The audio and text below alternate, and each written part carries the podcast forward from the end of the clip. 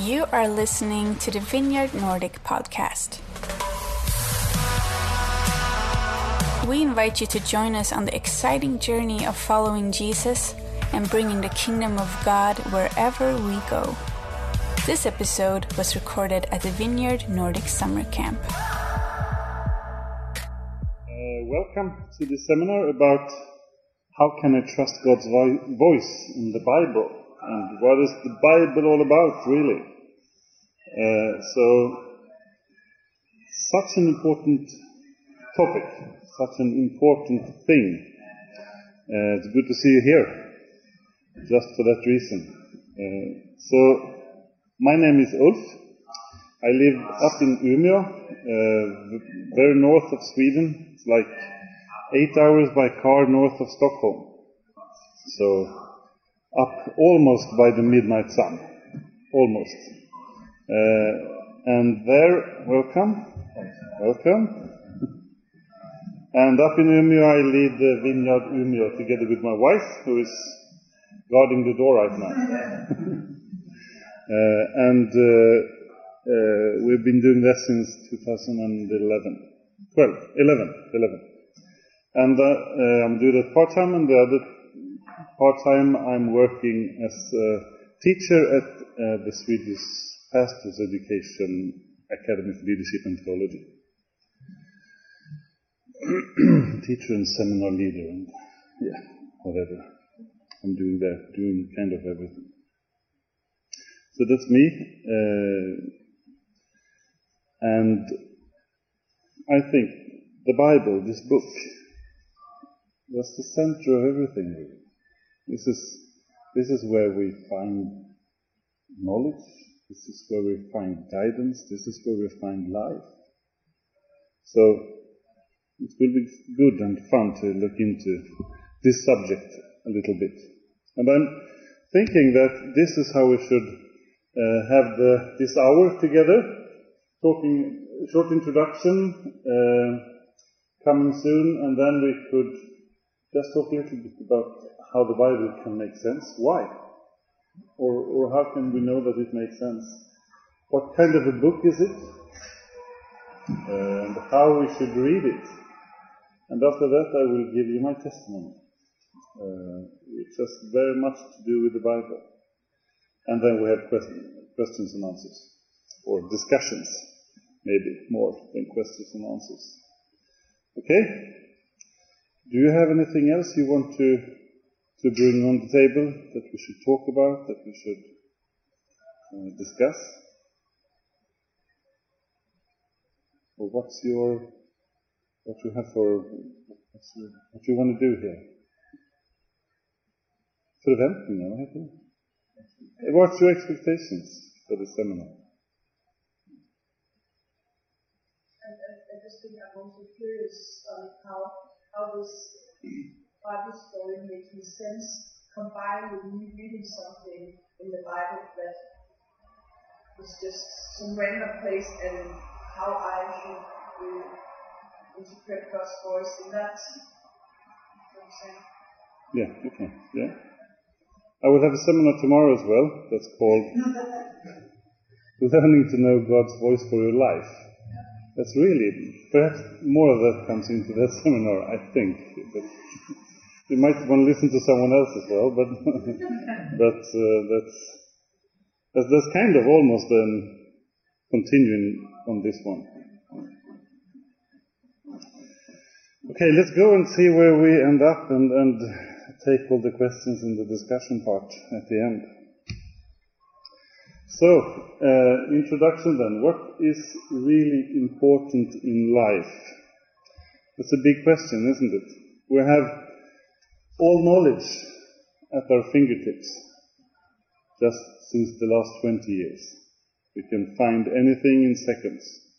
I, I stand up and I have a, a speech like this in a, in a, in a university perhaps, and uh, all of a sudden a student, first, first year, first month perhaps at university, stretches his hands and says, well, it says here that, and, and, you know, you can find anything, quick, is, quick in, in a second, you can find knowledge that we're looking for. So, so if we can know kind of everything, why is the Bible important? And what is really important when it comes to life? Do we get satisfied by all the knowledge we have?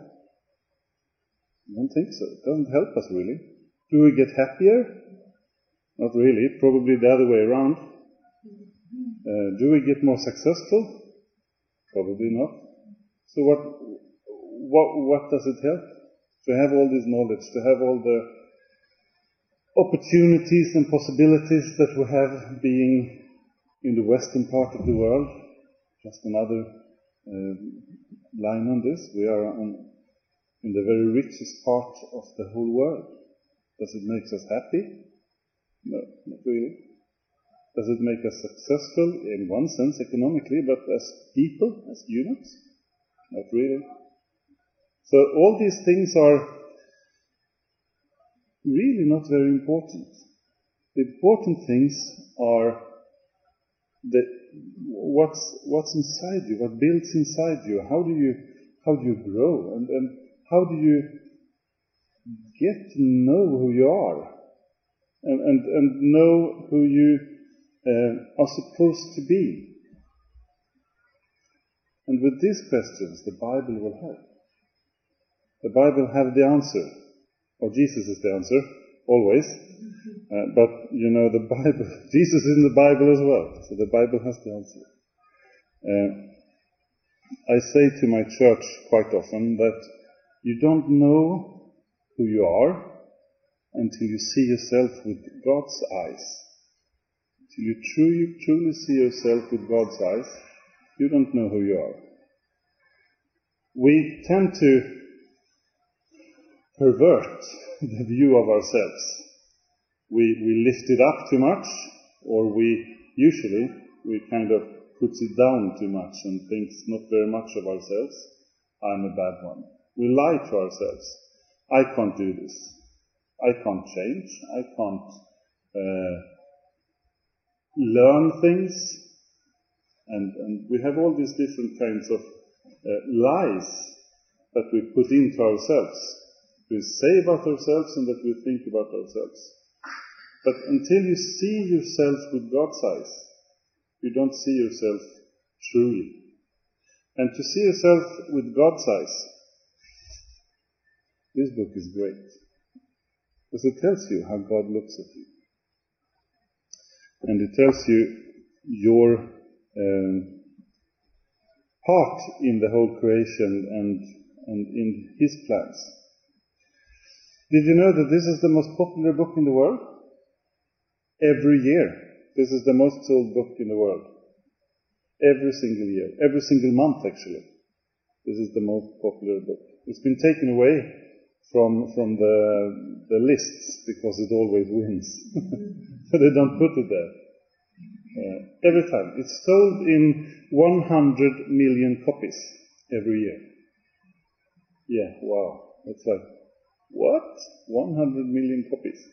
A lot of books. it's a book that can transform lives, and it's a book that transforms societies. It's a powerful book. I mean, if you look at it, it's just a book. It's paper and it's typing. But when you start to read it, and this book transforms your mind and opens your mind for new ways of thinking, new ways of looking at things, it explodes. It makes things new. Uh, so it is very, very powerful. You can see it in my life, for example, coming back to that in the testimony later, uh, but also in society. You can see how, how this book changes societies. We live in the Western world. It's very much a production of this book. Um, the, like the government and stuff, they usually don't say that. They say that they have made so good, good laws and stuff. That's why it works as good as it does in the Western world. But those laws are totally based on the principles of this book. Uh, so societies are changed by this book. Uh, another great example is the, the Swedish small city in Småland called Gnosjö. Uh, it's a small place, uh, and uh, uh like everyone became Christian 150 years ago in, in that area. And things started, you know, Sweden was a, a, country known by poverty and by a lot of drinking, and it was miserable. Drinking, gambling, and uh, throwing away your life and your family's life because of, of these things. And then people in the city became Christians, stopped drinking, stopped, uh, or they stopped drinking that much, and stopped. Um, uh, gambling, stopped doing bad stuff, and started to let this world, they were called readers, because they read the Bible so much. This world was, word was affecting them, and they started to do things differently.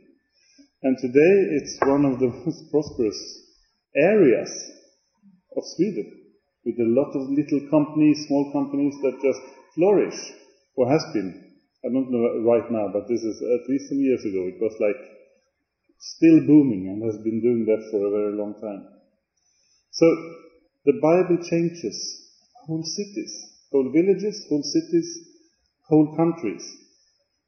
Uh, so it is really, really important. The Bible is God's most important way of communicating with us. If you want to learn to know the voice of God, you have to read the Bible because that's the main place where He's communicating with you. And really, most of the things in your life is already in here. If you want to know what, you know, you want to hear God's voice, you want Him to lead you in life, you want Him to guide you and where you're going, what you're supposed to be doing, and all these different things. Uh, you, most of the answers are already, already written in the Bible. You just have to read it. That, that's a, that is a problem for us today because not even Christians read the Bible anymore. The Bible reading has gone down very like, like just dropping last 20 years in the Christian community. Not outside, it's been kind of the same outside of the Christian community, but within the Christian community, Bible reading has just dead dropped. I think we should change that. And I think also today with pods and, and Spotify and stuff, we could listen to the Bible.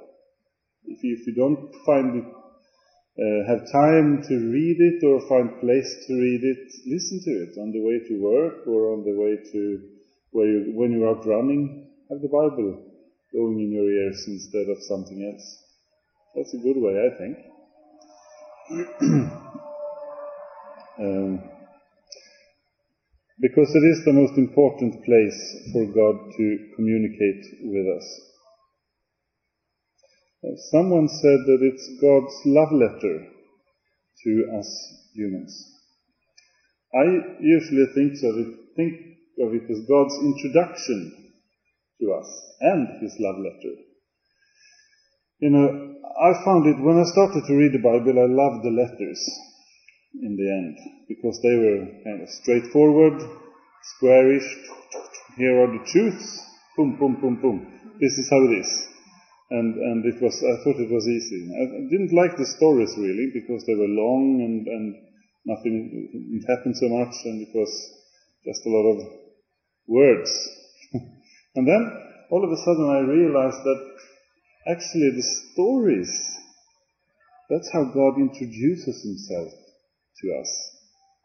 You know, when, I, when I'm introducing myself to someone, I tell them my story, don't I? And when you, you do that too, if I, if I tell you, who are you? You start, well, I was born in, yeah, I know you were born. That's quite obvious. Uh, but still, I was born then and then in that place. This is my family. This is how I grew up. This is what I've been doing. We kind of give people our story, right? Our history. And that's what God is doing. in this book, in the stories. He gives us his history, his working with man, his interaction with human, with the humans. So it's kind of God's story with us that he gives us in all these different stories. It makes the stories kind of important, right? So I started to read the stories as well and found it to be very, very interesting. Um, it's also God's love letter to us, where He expresses His heart, His desires, His longing with us and for us. So He communicates through this book. It's also guidelines, laws, if you want, or guide, I prefer to call them guidelines. Guidelines for our freedom. You know, God, He doesn't say, don't murder, because He wants to spoil our fun or something. Mm-hmm. Right? He doesn't say, don't commit adultery, because He wants to be a grumpy old man just being boring. He's doing it because it's good for us. So the Bible is full of guidelines for how we should live our lives. To be happy, to be, uh, to be those persons that God has created us to be. To be those persons that He had His, His, his uh, intention when He created you. If you live by the guidelines of the Bible, you will end up living in the intentions God had for you when He created you. And that is the fulfillment, isn't it, of your life, really? To be where God intended you to be. That must be the greatest fulfillment of everything in life. We are running around looking to fulfill ourselves. In the West, we have so much time and so much money, so we can do that. Trying to do all the cool stuff and trying to be all the cool things, trying to fulfill ourselves in the best way. But the most and the best fulfillment must be to be in God's intention for your life, nowhere else. So it's guidelines for our freedom. You know, guidelines take away chaos and gives true freedom. Uh, a well-known theologian called Stanley Hauerwas has a great picture of this. We like to think that freedom is the ability to do whatever we want at any given time. So to just be able to do anything, anytime. That's freedom. That, that's how the world talks about freedom and talks about and, and how we think freedom, what freedom is all about. It's a bit like uh, in the 60s they were, they were uh, doing experiments with uh, music. And they were trying to do uh, free music. music that wasn't caught up in different rules and, and uh, things, you know, notes and all this stuff that needs to make music. I don't know what it's called in English. Uh, so they sat down by a piano, for example, and just, you know, go for it. Try to be as little uh, um, has a, a, a, little pattern in what you're doing as possible. So, we're just going for it. Do you think it was nice? It's horrible, isn't it? I couldn't stand it doing it myself for more than a minute. And no, someone listening would probably throw something at me after two minutes, right? it's just horrible. Uh, and, and so, but that was and that's the kind of freedom that we think freedom is, or that this world talks about freedom. Freedom to do anything at any time. Or to do whatever I want to at any given time. Just, you know, go there, go there, boom, boom, boom. So, freedom in reality is very much more limited. Uh, just, if you make one choice, you turn your, your away from all the other possible choices at that given moment, right? And then you make another choice, and you turn yourself away from all the other different options at that time. So you, at every choice you make, you're narrowing down the coming choices for your life. Very much. So, so that kind of freedom is just not true at all, even if it was possible, because we kind of narrow down freedom for ourselves as soon as we take a, a decision.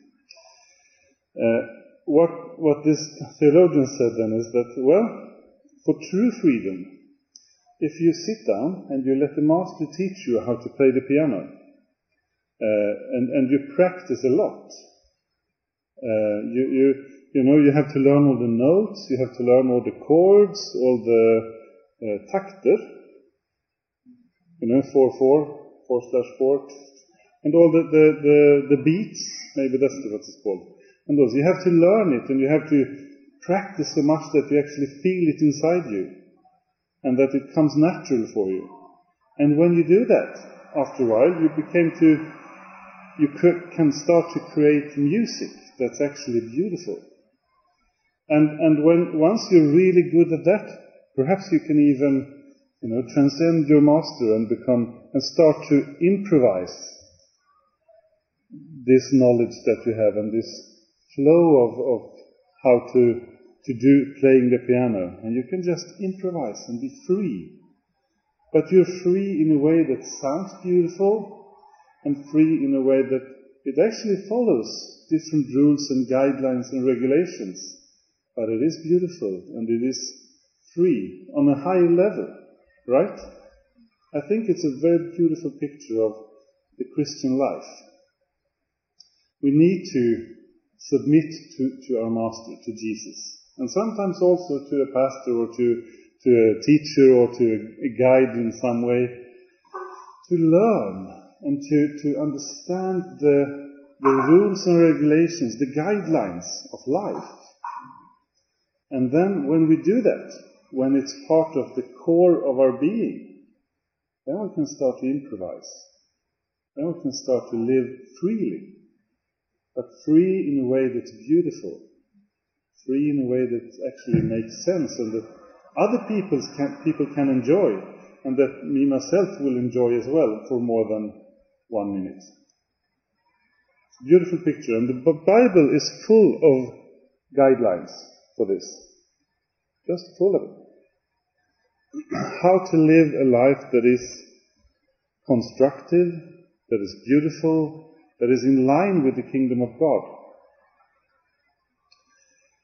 Um, so, guidelines for our true freedom.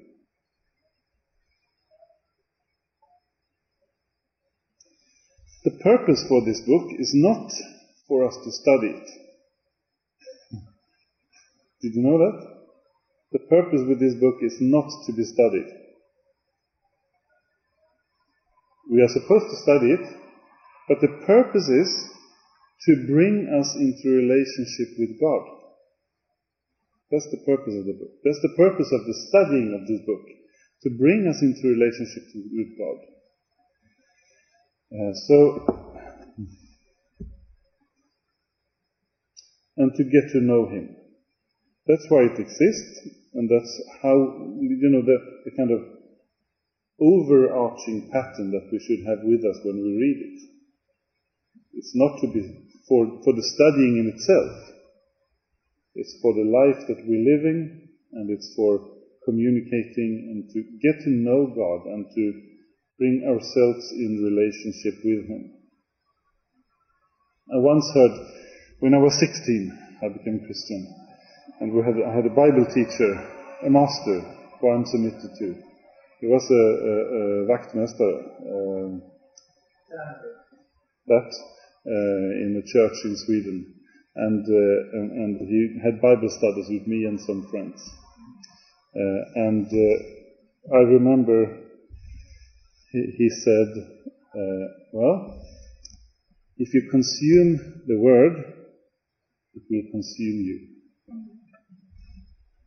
You consume the world, word, not the world, the word, it will consume you, or the world will consume you as well, but in a different way.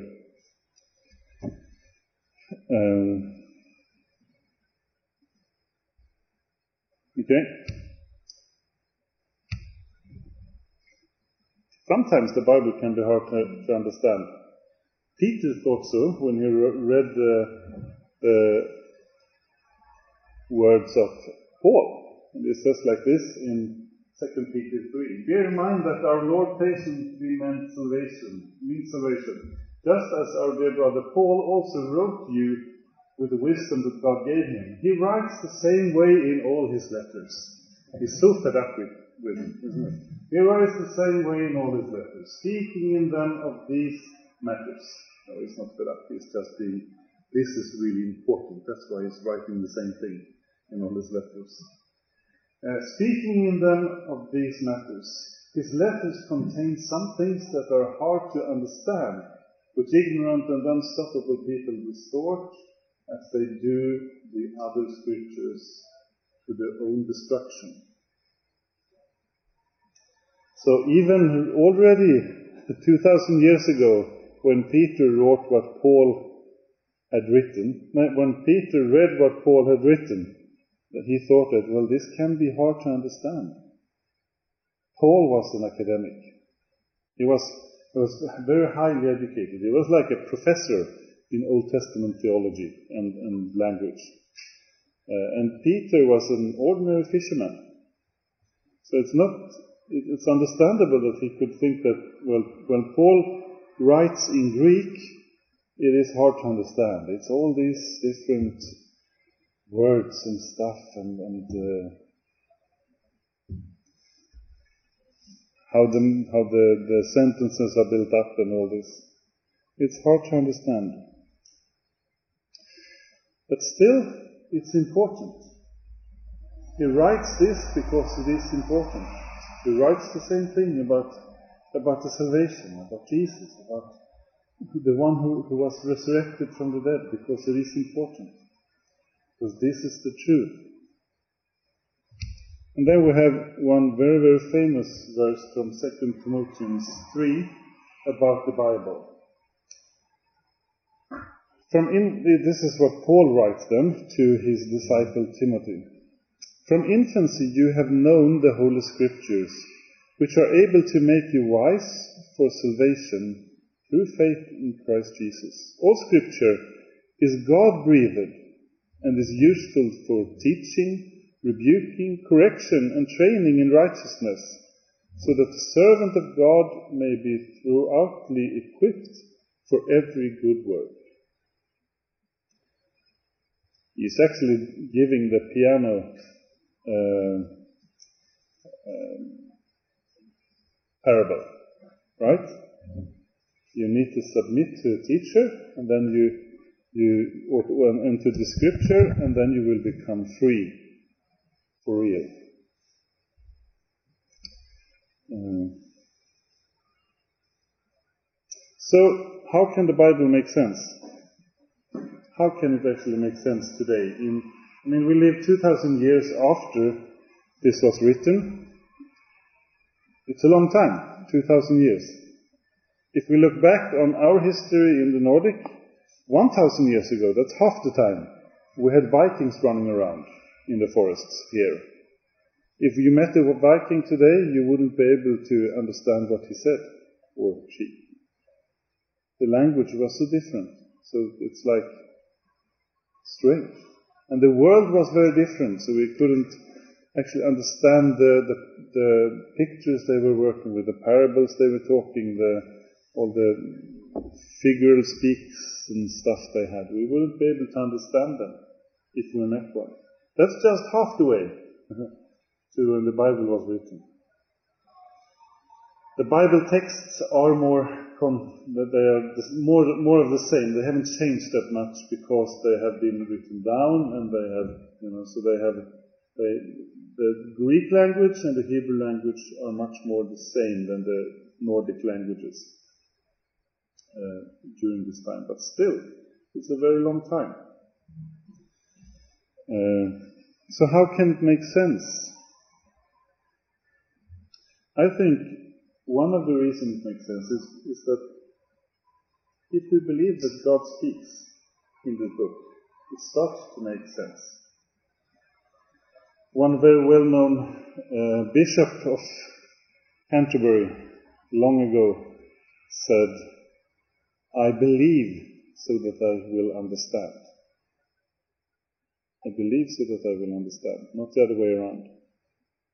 And actually, all will, there are so many, so big, big things, but we live in a world that is totally distorted, changed, scattered in knowledge.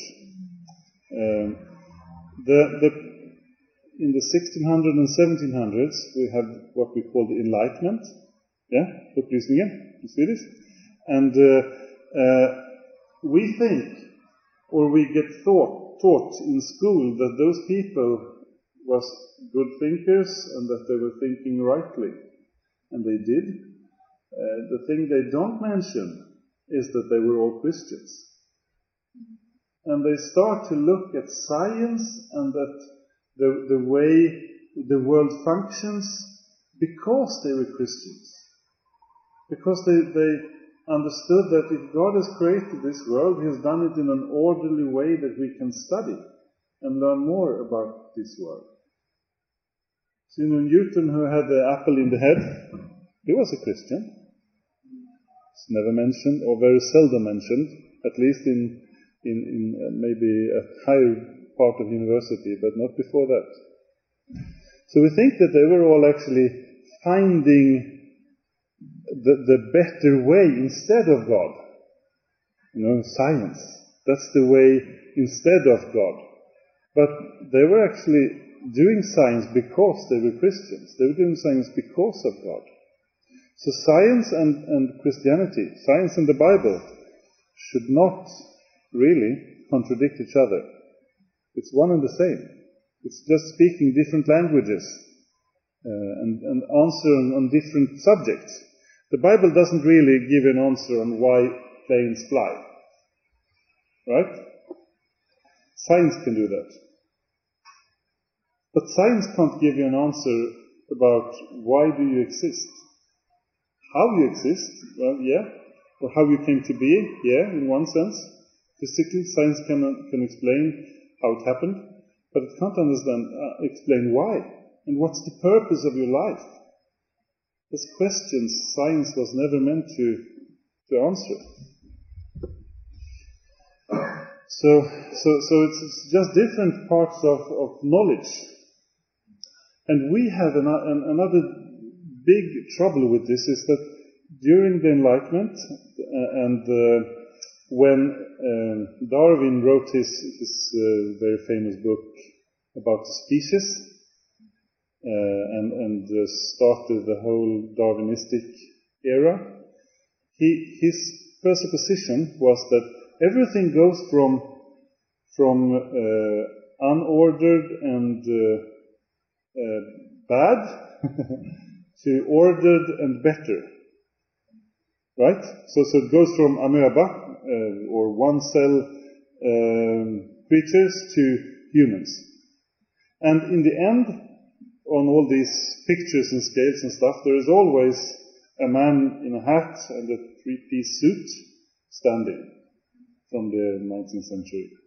And it's, it's Darwin, of course. It's himself. He puts himself on top of the, of the um, evolution, of course. So, uh, and that's quite funny, I think, in a way. Uh, so he's the end of evolution, Charles Darwin. But and, and, and we have implemented that way of thinking into all different ways, all different knowledges that we have. So when we look at people 2,000 years ago, when we think of Peter and Paul, for example, we can think that actually they weren't very smart. They didn't know very much. We know so much more today. And also we think about like Aristotle or, or Plato or Socrates or any of those big uh, founder of the philosophical thinking. We think that, well, we know more today. And we are fooling ourselves. Science is fooling us because they were brilliant thinkers.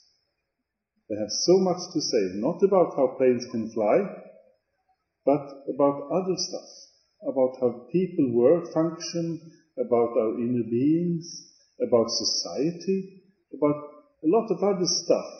Not, not, not necessarily um, what a germ is or how, how, you know, these things that we have found out the last one or two or three hundred years, but about other stuff that we have tended to forget and it comes back in our minds and in our knowledge just because we think we know so much. And it can be the same with the Bible. We think, think it's irrelevant, we think it doesn't speak to us today because it's old and because we know more today. Well, let me tell you, we know more about planes and germs and, and binoculars and, and all these things but we don't know more about God than they did at that time.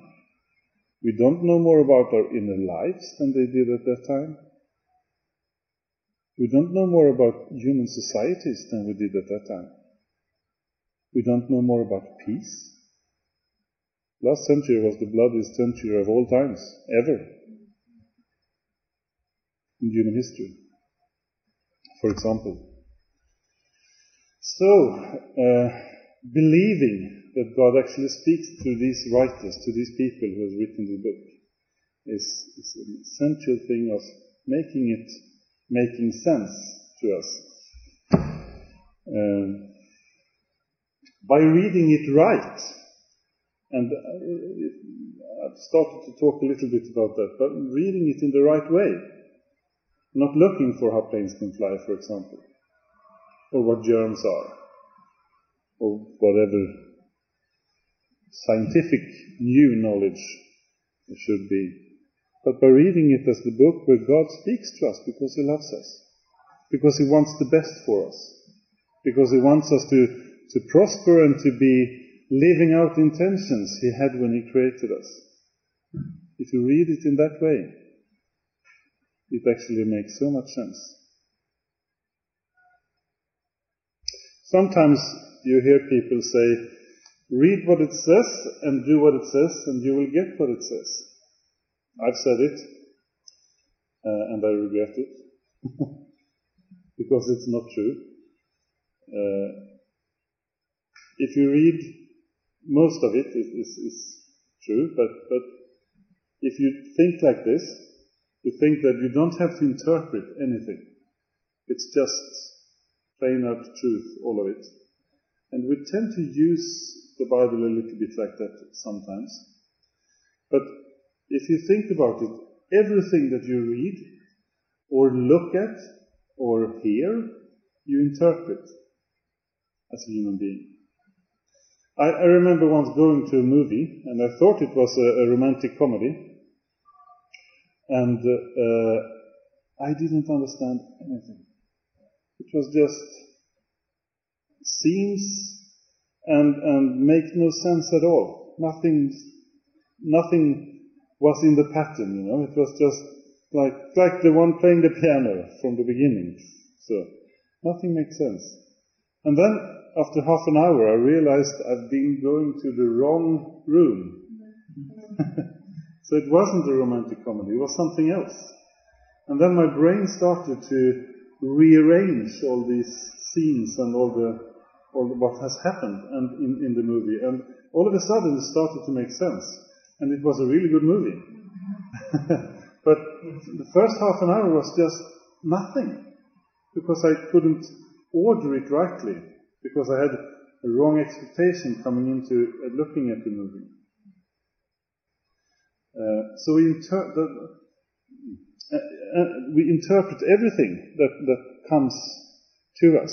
And it's better to interpret, um, know how you interpret and why you interpret as you do, than pretend that you're not interpreting stuff. And do it not knowing what you're doing when you do it.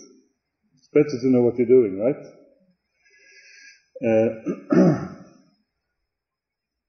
so, or, or, or like this, if you have, you get two letters. One is a love letter, and one is a letter and it says Skatteverket, tax, uh, what's it called? Taxes on it.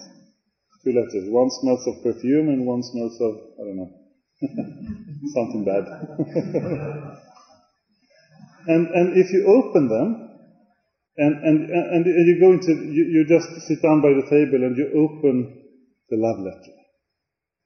And you start to read it, and it says, You owe us so and so much money, do, do, do. and you have all this law text. And you continue to read it as a love letter. It makes no sense, does it?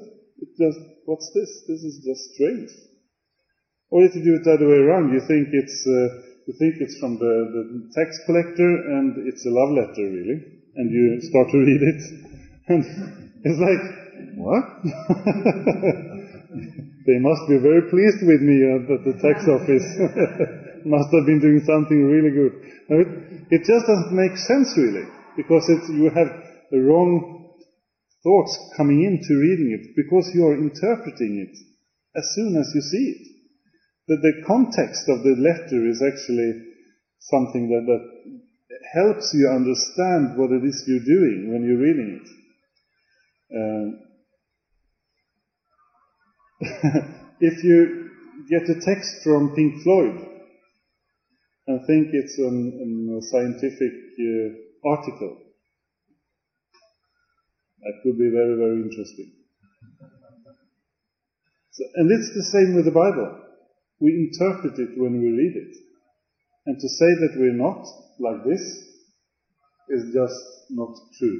Because we do it and we do it unintentionally if we don't know what we're doing when we do it. That was strange, but I think it worked out. So,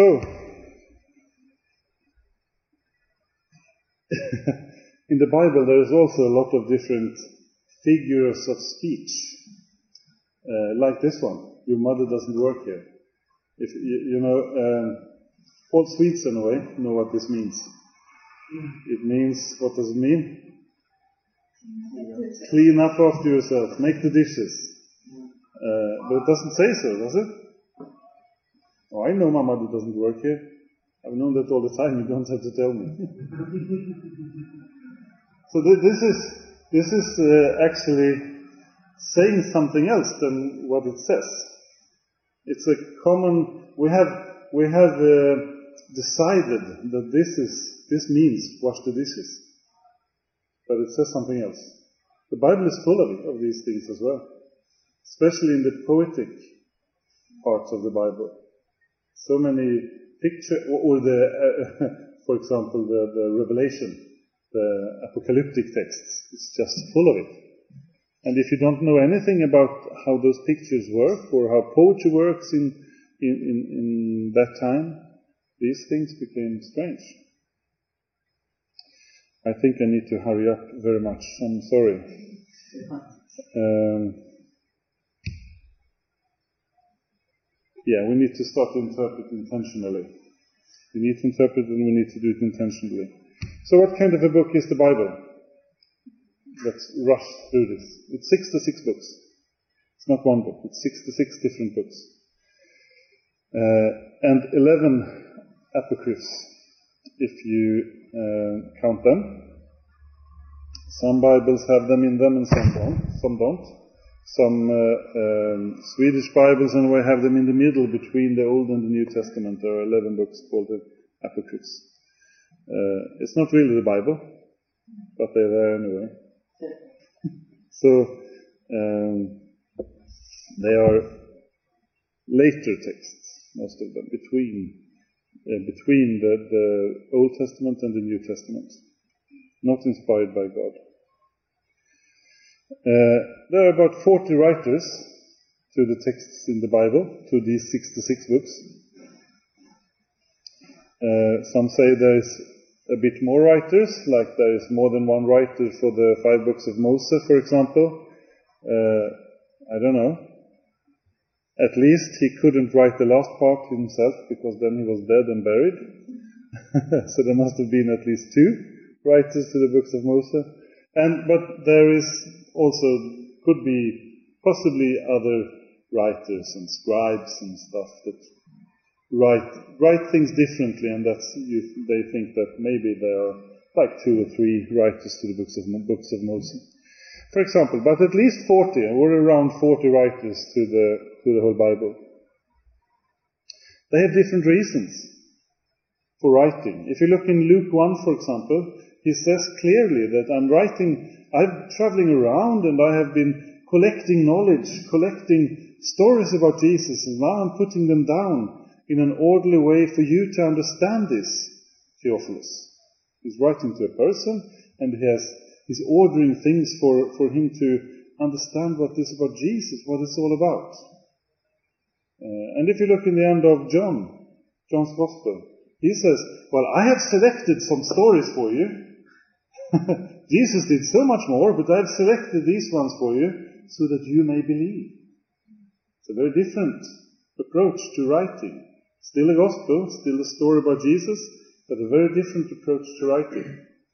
Matthew is probably written for Jews. Uh, so that also makes things with the text. And, yeah, and, and, and John is written far later than the other, 30 years later than the other, 20 years later than the other uh, testaments, which also makes something with the text. Which one was that? Did you say? Sorry? John. John, John. Mm. So different different reasons to write. Uh, two testaments or parts of the Bible, the old one and the new one. Should they be hand done dealt with in the same way or should they be dealt with differently? Most Christians say that you should read the Old Testament through the lens of the New Testament. The New Testament gives the, the, the pattern for how to understand what's in the Old Testament.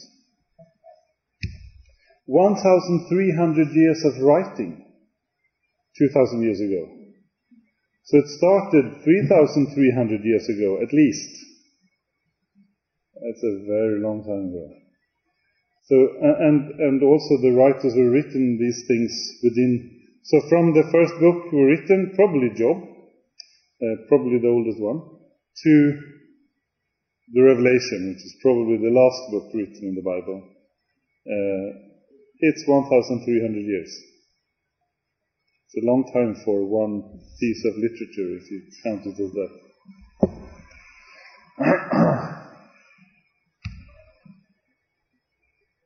there are so many different genres in the Bible genre in Swedish. Uh, like, for example, just listing some, there is law. The books of Moses, for example, there is some law for the, for the Jewish community. They were going out of Egypt, and there were one million people out in the desert. How shall we live together? We can't just kill each other when we're angry at each other. We can't just, you know, do whatever we want. There must be some kind of guidelines and laws for the community. So Moses wrote them down. This is the punishment for that, and this is how you do these things, and, and this is how you worship God. And, and he wrote down all the important stuff to help the, the Jewish community live in an orderly way, in a kingdom way, God's kingdom way, together out in the desert. So there's law. There is history, as I talked about before, where God presents himself and how he acts with us. There is apocalyptic literature, like the book of Daniel, the Revelation, uh, Ezekiel, for example. He's fun. He is so weird, it's unbelievable. and and, and uh, apocalyptic literature actually, quite a lot of it is like fantasy literature. The, the Revelation uh, is uh, that time's fantasy. There were, there were fantasy today is well known, and we know we, we have the Lord of the Ring and we rings, and, and this is fantasy.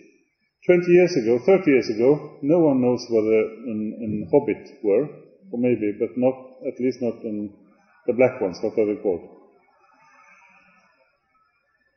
Come on. Orc. Orc. No one knows what an orc were. Today everyone knows what an orc is. Almost everyone, anyway. And, and in this time, everyone knew what a dragon were. But coming up from the sea. And today we have no clue. What's the dragon coming up from the sea? Or some clues. But it's, uh, the, the, the fantasy literature of that time is, is written in, in the language of Revelation, really. So it was a common, common way of writing in, in the uh, Greek world, in the Roman world. But today we find it harder. There is poetry in the Bible. Psalms, for example, that's poetry and should be read as poetry. If we read it as law text, it doesn't make sense. And sometimes we do. And, and it's, it's actually not right. Uh, and sometimes, you, that's as I said, if you read the Bible, uh, read as it says, do as it says, and you get what it says. If you read the Psalms as law, just read what it says and try to do what it says, sometimes it just doesn't make sense. And it, it leads us not right. Poetry is wonderful because it speaks to our hearts, not to our minds. So, or, or the, the, Song of Songs, for example, Höga is, is another very poetic book.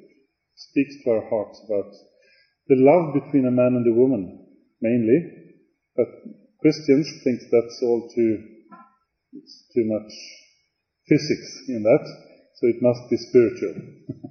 so the church has, during the centuries, uh, interpreted it as it's between God and the church. But it's actually written as, as a uh, poetic literature, Jewish literature about uh, the love between a man and a woman. And it's poetry. And it does speak about God's relationship to us and to the church as well, but mainly it's about man and a woman. And there is other poetry as well in the Bible. There are stories. I mean, the parables are stories, right? Uh, really, there Jesus, he, he invents them when he sits there teaching. They haven't happened. They will never happen. It's just stories that he makes up to illustrate the point. We do that as well uh, to illustrate a point in, in our culture. You know Hans and Gretel, for example. It's a good story. You know what the point is? Don't put your children in the forest. They always come back anyway. no, sorry. It's not.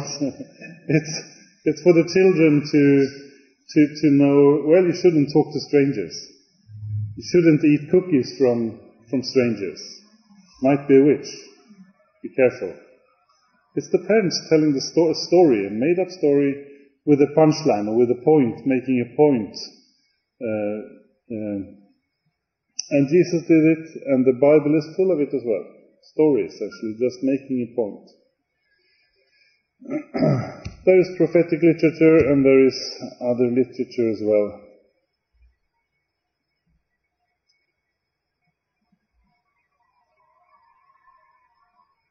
Okay, I think maybe we should, uh, yeah, just shortly. How can the Bible make sense? What kind of a book is it?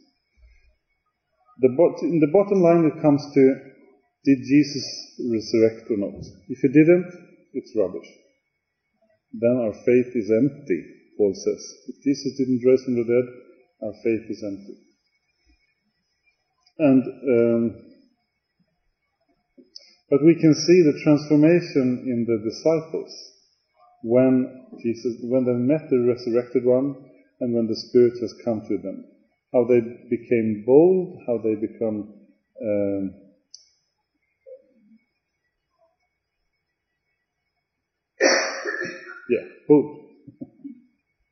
Stolta. Bold, no. Mm. Over what they've heard and what they have been gone through. Uh, and how their lives are being changed in the beginning of Acts. Uh, that's a very big testimony of. This is true, actually. This, he really resurrected. There are so many eyewitnesses to, the, to, to what is written in the New Testament. Paul claims that, well, one time when Jesus showed up after his resurrection, 500 people saw him at the same time. And many of them are still alive, he says, And he writes that. To, to confirm that this is actually true. This is actually true. It happened. And also the, we have the, the disciples and the 120 and, you know, a lot of people saw him resurrected. It's, it's written about um, in other texts as well, in Roman texts, and not just the Bible then, but in Roman texts. So it's documented that it has happened. Many eyewitnesses. We have oral traditions, and we have something called the Q source, or the Q, um, Q in Swedish. Swedish. It's uh, the Gospel of Mark is the first one written, and but they, they actually believe that because there is so much much in Matthew and in Luke that are similar, and it doesn't show up in Mark. So there must be some other source as well that has been lost, and it's called the Q, uh, the Q source. So, uh, and it's full of Jesus sayings, Jesus words, that was probably written down when he said them by someone following, a disciple perhaps, writing down what he said, and you know, like like Jews were could write, read and write.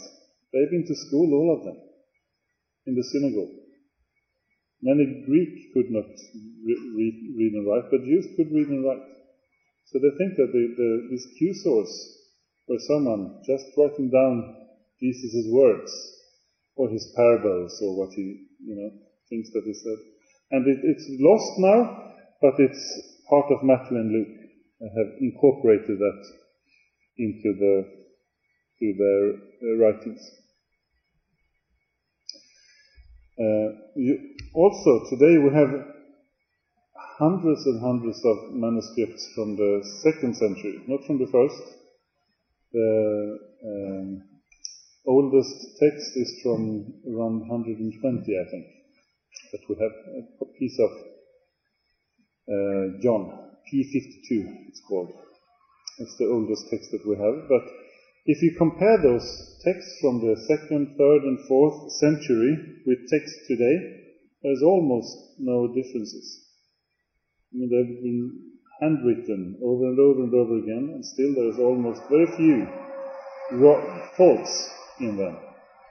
So they were very, really, really careful about getting it right when they copied it So we can be sure that the books that we have today, it's actually, it's actually what was written in Jesus' time. Good. Skip that. Skip that. Skip that. So my testimony. How the Bible has changed my life. Shortly. Do we have time? I was a very, very shy boy. I was, I was so shy, I um, uh, couldn't go to, in Sweden at that time, in the 70s, early 80s, you did, you, when you should buy candy on Saturday, you get your money from your parents, you walk to a, to, to a small shop, just a window like this, and you pointed. Uh, I want that one and that one and that one. And and the lady in the shop, she put it in a bag and counted 25, 50, 55, and and now that's five kroner. Here you go. That's it. That's all you had. Uh, so that's how I did, I did as well. But I was so shy, so I, I came up there and she never heard me. I couldn't speak up. I couldn't. speak properly. I was stuttering as well. Uh, so, so I was very, very shy. I got very, very um, red very often as well, very easily. Uh, I was bullied a bit and uh, uh, just thought actually that I can't learn stuff. Because I learned, I, I, I learned to read when I was 10 years old. So I thought I was quite stupid really. That's my, that was my self-image. I can't learn stuff, and I'm relatively stupid. Uh, I mean, I'm, I'm, not the stupidest one around, but I'm kind of the stupidest one around. Uh, so I thought, it's no use really to try to learn stuff. And up to 7th, 8th grade, when I was 14, 15, around there, I, I 13, 14, uh, started, I still thought like this. So when we should decide what language to read except for English, I said, no language. I have, I can't learn anything else that I'm already trying to learn, so no languages. I do something else. So I had to roll chocolate balls one week, and the other week I, I cut uh, metal in, in that part of school with, with the other guys who really couldn't learn stuff, who didn't want to learn stuff. So that's my, that's how I, how I did it. And then I, I just barely made it into uh, gymnasium, as we call it in Sweden, uh, at 16. And then I became a Christian. Uh, I, I, since 14, I had been kind of looking into this about Christianity. And, and when I was 16, I decided, well, it's all for Jesus. All for Jesus. Uh, so things have started to change because I understood that I'm loved, I am uh, accepted, I'm good as I am, and I am uh, God's creation. I started to, to, to, you know, think about these things from 14 years old until 16. And I haven't read, had not read the Bible at all. Uh, so when I was 16 and I decided, well, I will be a Christian. Life was really going downhill. I was kind of a small criminal in the in the area where we lived, Uh, looking for adventure, looking for the exciting parts of life, burglaries and stuff, interesting. Car stealing you know. It's Interesting. And so I thought, well, either I become a Christian or my life will take a really bad turn and I will end up in prison or kill myself or something like that in one way or another. So I became a Christian and started to read the Bible. And it was like turning a hand. Uh, my life was totally changed. Totally, totally changed. I read the Bible all day long, really. In the breaks at school, I read the Bible. Uh, on the way to school in the bus, I read the Bible. On the way back home, I read the Bible. And I just continued to read the Bible because this was food, it was something else. It, it was, I uh, felt changing my inside, changing mainly the way I looked on myself. As I said in the beginning, the only true way of looking at yourself is the way God looks at you. That's the only way that will set you free and actually guides you into the, the, the, the where He has where He has created you to be. And there was some verses that were really, you know, stuck out for me, and uh, in gymnasium, I remember the others were reading August Strindberg and other stuff to do uh, presentations. I read Acts and presented Acts. And in English class, you remember I was really shy. Remember, yeah, I couldn't almost speak. In English class, I was doing um, why the Bible is right, when the other one was, other ones was telling how a, a rubber worked or other simple stuff. I did why the Bible is true.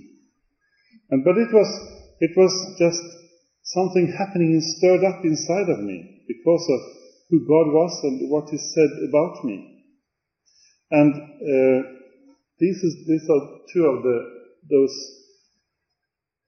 I put up four verses on the mirror at home. My family is not Christian, so they were a bit annoyed. But it was on upstairs, so my parents were seldom there. So uh, it was just my little sister, and she is three younger than me, so she couldn't change it. so, uh, and this one. Therefore, if anyone is in Christ, the new creation has come, or he is a new creation. The old has gone, the new is here. Is a new creation. I could start to think of myself, well, all those years of thinking so badly of myself and not thinking that I could learn anything, not thinking that I could be anything, I am a new creation. I was standing on that word, really. I am a new creation. Something new has come. The old has gone a new beginning. For this one, therefore I urge you, brothers and sisters, in view of God's mercy, to offer your bodies as living sacrifice, holy and pleasing to God. This is your true and proper worship. Do not conform to the patterns of this world, but be transformed by the renewing of your mind. Then you will be able to test and approve what God's will is, His good, pleasing, uh, and perfect will. Do not conform to the patterns of this world, but be transformed by the renewing of your mind. That's it's like music in my ears.